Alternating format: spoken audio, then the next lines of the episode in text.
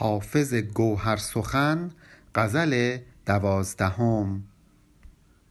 ای فروغ ماه حسن از روی رخشان شما آب روی خوبی از چاه زنخدان شما. عزم دیدار تو دارد جان بر لب آمده باز گردد یا برآید چیست فرمان شما؟ کس به دور نرگست طرفی نبست از عافیت. به که نفروشند مستوری به مستان شما. بخت خواب آلود ما بیدار خواهد شد مگر. زانکه زد بر دیده آبی روی رخشان شما.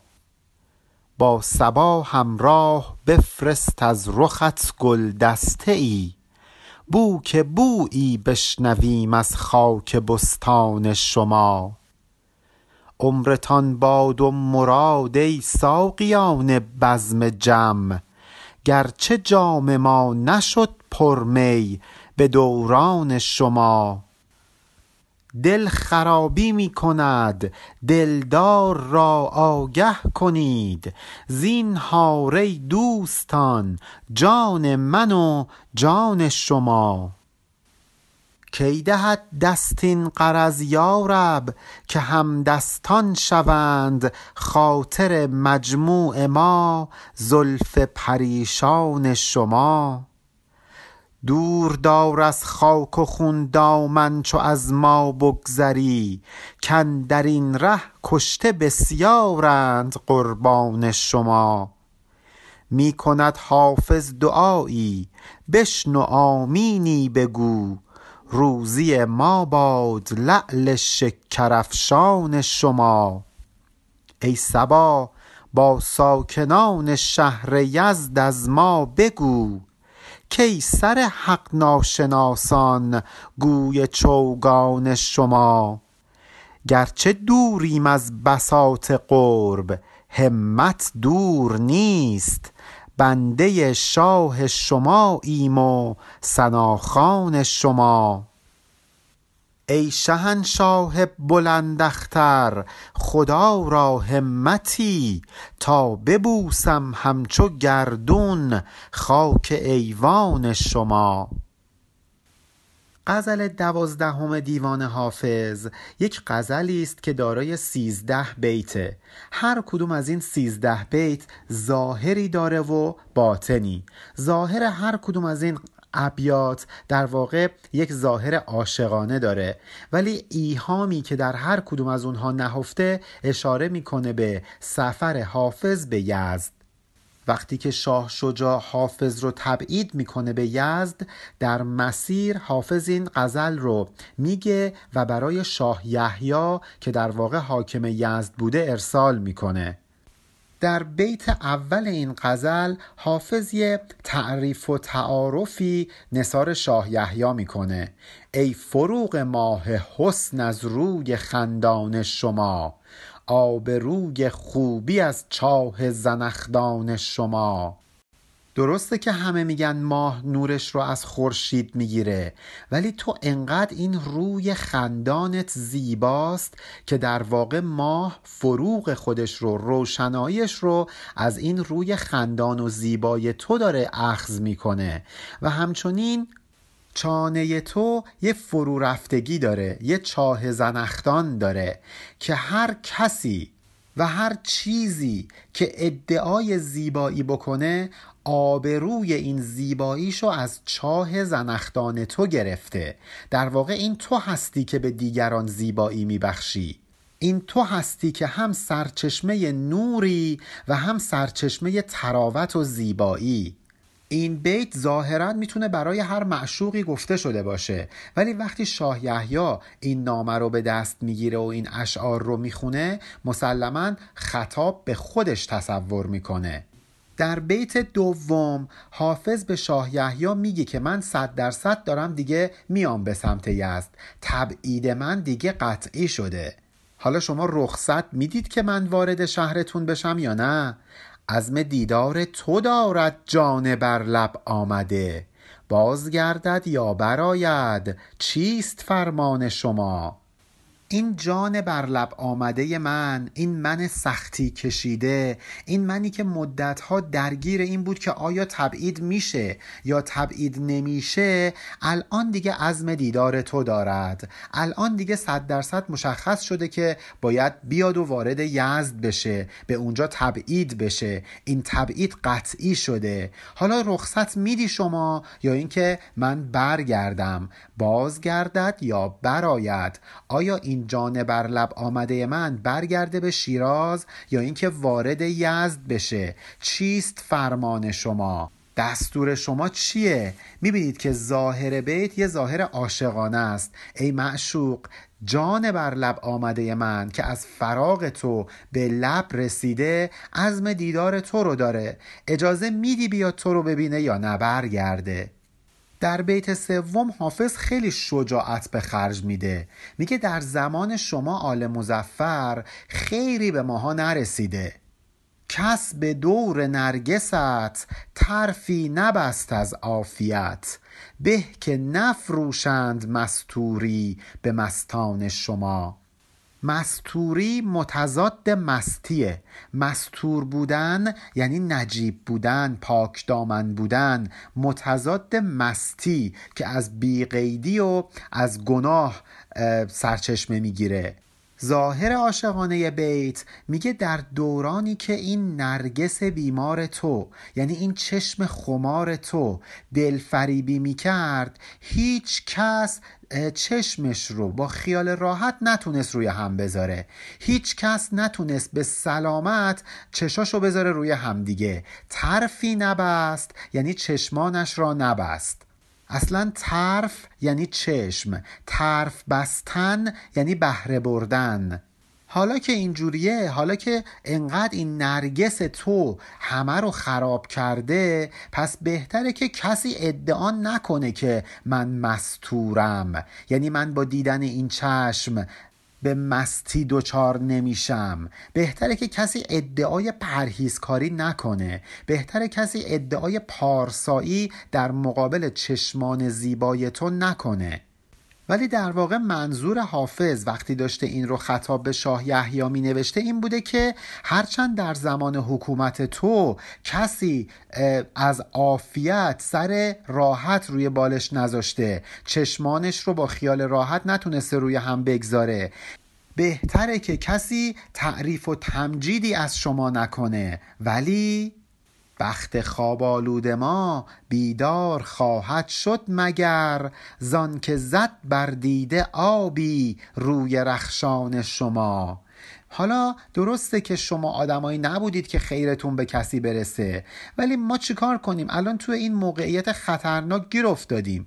مجبوریم که به امید و به مساعدت شما دل ببندیم. دارم با خودم فکر می‌کنم که این بخت برگشته من این بخت خسبیده من به واسطه لطفی که تو می‌کنی به هم آیا دوباره بیدار میشه؟ آیا دوباره شکوفا میشه؟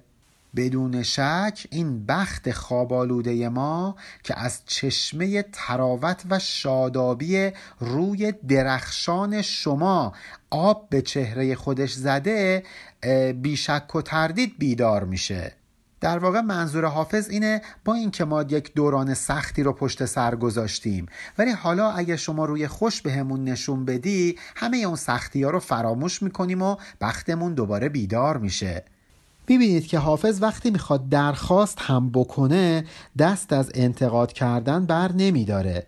و حتی توی دو بیت بعدی که باز هم می‌خواد یک درخواستی رو نسبت به شاه ارائه بکنه همراهش یک انتقاد هم حواله شاه می‌کنه. غرور خودش رو نمیشکونه برای اینکه به هدفش برسه. با سبا همراه بفرست از رخت گلدسته ای بو که بویی بشنویم از خاک بستان شما. اول تقاضاشو مطرح می‌کنه. بهش میگه تو صورتت مثل یه باغستان میمونه. بیا از این باغستان صورتت یه دسته گل برای ما بفرست. بذار این دسته گل رو بو کنیم و بوی شما به مشام ما برسه. وقتی باد سبا وزیدن می‌گیره از این گلبن چهره خودت یه گلدسته برام بفرست تا اینکه این گلی که از روی صورتت اومده بوی تو رو برام بیاره. منظورش اینه که حالا که من دارم وارد شهر یزد میشم یه سری از شخصیت ها و مقامات دربار رو بفرست به استقبال من. بذار با عزت و احترام وارد شهر یزد بشم. ولی بلافاصله بعد از مطرح کردن این ریکوست و این درخواست بهش میگه عمرتان باد و مراد ای ساقیان بزم جمع گرچه جام ما نشد پر می به دوران شما. ساقیان بزم جمع یعنی کسایی که در هنگام بزم و مهمانی جمع یعنی پادشاه میان شراب سرو می‌کنند ساقی هستند. منظور کسانی هستند که در خدمت پادشاهند. خطاب به این ساقیان بزم جمع یا ساقیان بزم شاهنشاهی میگه ایشالله عمر دراز داشته باشید ایام به کامتون باشه. ولی بلا فاصله هم انتقادش رو مطرح می‌کنه. میگه گرچه جام ما نشد پرمی به دوران شما. هرچند که در زمان حکومت شما خیری به ما نرسید جام ما پر نشد. در واقع داره به خاندان آل مزفر اشاره می‌کنه. میگه هرچند که ما در زمان شما حاکمای آل مزفر راحتی نداشتیم دل خوش نداشتیم ولی بازم با این حال از خدا براتون طلب طول عمر رو تحصیل مراد می‌کنیم. می‌بینید که هم داره درخواستش رو مطرح می‌کنه و هم یه جور گله و شکایت رو داره عنوان می‌کنه. اگه ما خودمون رو بذاریم به جای شاه یحیی یا همچین چیزی به همون گفته باشن گفته باشن که ما جاممون پرمی نشد به دوران شما خب مسلما ناراحت میشیم. حافظ بلا فاصله میاد و این جمله که گفته رو جبران می‌کنه. میگه دل خرابی می‌کند دلدار را آگه کنید. زین هاره دوستان جان من و جان شما. دوستان برید به دلدار من بگید که دلم براش بیقراره. طلب دیدارش رو دارم. در واقع داره اشتیاق ملاقات و انتظار زمان دیدار رو اینجا مطرح می‌کنه. به دوستان مشترک خودش و شاه یحیی میگه ازشون می‌خواد که به شاه بفهمونن که اگه یه حرفی می‌زنم از من به دل نگیر. من دلم خرابه کلی رنج بردم تا به این روز رسیدم که دارم الان میام و به سمت یزد و قرار اینجا تبعید باشم. من جور ایام کشیدم. من آدم تبعید شده ایم هوش و حواس ندارم. به دل نگیر اگه یه حرفی زدم. کی دهد دست این قرض یارب که همدستان شوند خاطر مجموع ما زلف پریشان شما. حالا هم اشاره می‌کنه میگه که ایشالله در سایه لطف شما آقای شاه یحیی منم که این دل خراب رو دارم جور ایام به من آسیب رسونده بیام و در سایه لطف شما یکم خیالم راحت بشه یکم آسایش داشته باشم. یکی به نل می‌زنه یکی به میخ. میگه خدایا کی این فرصت دست میده که خاطر آرام من و زلف پریشان شما با همدیگه همنشین و هماهنگ بشن؟ یعنی من بیام پیش شما دستم برسه به سفره پادشاهی و بعد دلم آروم بشه خیالم راحت بشه.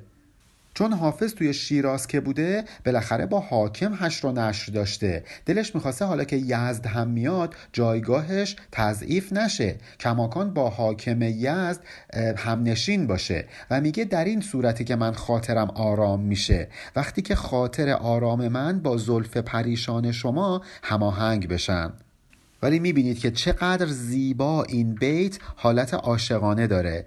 کی پیش میاد خدایا که خاطر مجموع من با زلف پریشان دلدارم همدستان بشن هماهنگ بشن. کی این قرض دست میده؟ کی من به این قرضم دست پیدا می‌کنم؟ از طرفی حافظ می‌دونسته که شاه شجا حتما به شاه یحیی گفته که خیلی با حافظ رفتار خوبی نداشته باش. اون داره تبعید میشه قرار نیست بیاد هتل. به خاطر همین پیشا پیش به شاه یحیی میگه دور دار از خاک و خون دامن چو بر ما بگذری کن در این ره کشته بسیارند قربان شما. به شاه یحیی میگه که وقتی باهات ملاقات کردم با من سختگیری نکن خیشتندار باش. برای اینکه این مفهوم رو بخواد بیان بکنه یه ظاهر عاشقانه به بیتش داده. میگه وقتی که از کنار من میگذری ای محبوب دامنت رو از خاک و خون جدا کن بالا بگیر. به خاطر اینکه مثل من قربانیان زیادی در راه تو به زمین افتادن به خاک افتادن کم آدم به دست شما به خاک و خون کشیده نشده. من یکی رو معاف کنید. بعد هم دعا می‌کنه ولی در واقع داره پیامش رو به شاه یحیی میده. می‌کند حافظ دعایی. بشنو آمینی بگو. روزی ما باد لعل شکرفشان شما. حافظ دعا می‌کنه شما آمین بگید. خدا کنه که گفتاری شیرین از لب مثل شکر شما نصیب و روزی و رزق ما بشه. از خدا می‌خواد که وقتی که با شاه ملاقات کرد حرفایی که بینشون رد و بدل میشه با خلق و خوی شیرین باشه. با رفاقت و با ملایمت جلسه آشناییشون برگزار بشه. لعل جواهر قرمز رنگه که لب رو به لعل تشبیه می‌کنن یعنی با ارزش و قرمز رنگ. حالا اینجا لعل شکرفشان قراره باشه قرار حرفای شیرین بزنه. بعد هم دیگه از این حالت خارج میشه حافظ از این حالت ایهامگویی و میاد و صریحا با مردم و با شاه یزد شروع می‌کنه صحبت کردن. ای سبا با ساکنان شهر یزد از ما بگو کی سر حق ناشناسان گوی چوگان شما. به واسطه سبا باد سبا ساکنان شهر یزد رو مورد خطاب قرار میده. میگه ای باد سبا وقتی می‌رسی به شهر یزد بهشون بگو به یزدیا بگو که ایشالله سر حق ناشناسان شما بشه گوی چوگان. بازی چوگان رو در نظر بگیرید که یه توپ میندازن روی زمین بقیه سوار بر اسب میشن و با چوبهای چوگان به اون توپ ضربه می‌زنن. میگه ایشالله هر کسی که حق نشناسی کنه در حق شما سرش بشه گوی چوگان. بیفته وسط میدان چوگان و با چوب چوگان بهش ضربه بزنن. ببینید که چطور داره ارادت خودش رو به ساکنان یزد منتقل می‌کنه. میگه من برای شما خیلی احترام قائلم. یه جور تعارف کردن دیگه. بعد هم یادی می‌کنه از شاه یحیی. گرچه دوریم از بساط قرب همت دور نیست. بنده شاه شما ایم و سناخان شما. ما هم ارادت داریم به شاه شما یزدیا یعنی شاه یحیی و هم سناخان خودتون هستیم. ای ساکنان شهر یزد. از اون حالت ایهام ببینید که کاملا خارج شده. قافل نمونده از خود شاه و یه تعارفم به خود شاه می‌کنه. پیامش اینه که درسته که ما از شما دوریم از مجلس شما دوریم از درگاه شما دوریم ولی همت ما از اونجا دور نیست. ما بنده شاه شما هستیم ما دعاگوی شما مردم هستیم. درباره کلمه همت توی این بیت توی کتب مختلف حرفای مختلفی زده شده که منظور حافظ از همت چیه. ولی قریب به اتفاق حافظ پژوهان نظرشون اینه که این کلمه همت اشاره می‌کنه که من وقتی میام اونجا بالاخره دستم خالی شده یه خرج سفری می‌خوام. با این کلمه همت در واقع تقاضا کرده از شاه یحیی که خرج سفر رو بهش بده. یعنی داره میگه که ایشالله که یه همتی بکنم شرفیاب بشم به حضور شما. آقای شاه یحیی و بعد شما هم خرج سفر من رو به هم بدید. حافظ که توی شهر یزد شغل و پیشه ای نداشته. پولی هم نداشته که از شیراز ورداره بیاره. به خاطر همین داره از شاه تقاضا می‌کنه که رهاش نکنه دستش رو خالی نذاره و خرج سفرش رو بهش بده. آخر هم مجددا همین کلمه همت رو میاره تا اینکه به شاه صریحا بگه که منظورش چیه. می‌خواد شکی باقی نمونه برای شاه. می‌خواد واضح بگه که منظورش اینه که خرج سفر رو باید به من بدی. ای شهنشاه بلندختر خدا را همتی تا ببوسم همچو گردون خاک ایوان شما. ای شاه بلند اقبال یه مساعدت و همتی کن تا اینکه من به حضورت برسم و مثل ستاره ها لب ایوان بلندت رو ببوسم. این بیت رو به صورت تابه بوسم همچو اختر خاک ایوان شما هم نوشتن. فرقی نمی‌کنه چه همچو اختر چه همچو گردون. جفتش اشاره می‌کنه به فلک و افلاک. میگه دلم می‌خواد مثل ستاره ها بیام و لب ایوان بلند شما رو بوسه بزنم. چون ایوان شما انقدر بلنده که فقط ستاره ها می‌تونن بهش دسترسی پیدا بکنن. نه زمینیان. به قول امروزی ها داره تعارف تیکه پاره می‌کنه برای شاه. و البته ما می‌دونیم علا رقم همه این تلاشی که حافظ می‌کنه و برای شاهنامه می‌نویسه و این همه تلاش می‌کنه تا اینکه به درگاه پادشاهی راه پیدا بکنه ولی باز هم موفق نمیشه و مجبور میشه بره در خانقاه ساکن بشه. وزن این غزل زیبا هم هست فاعلاتون فاعلاتون فاعلاتون فاعلون علی ارفانیان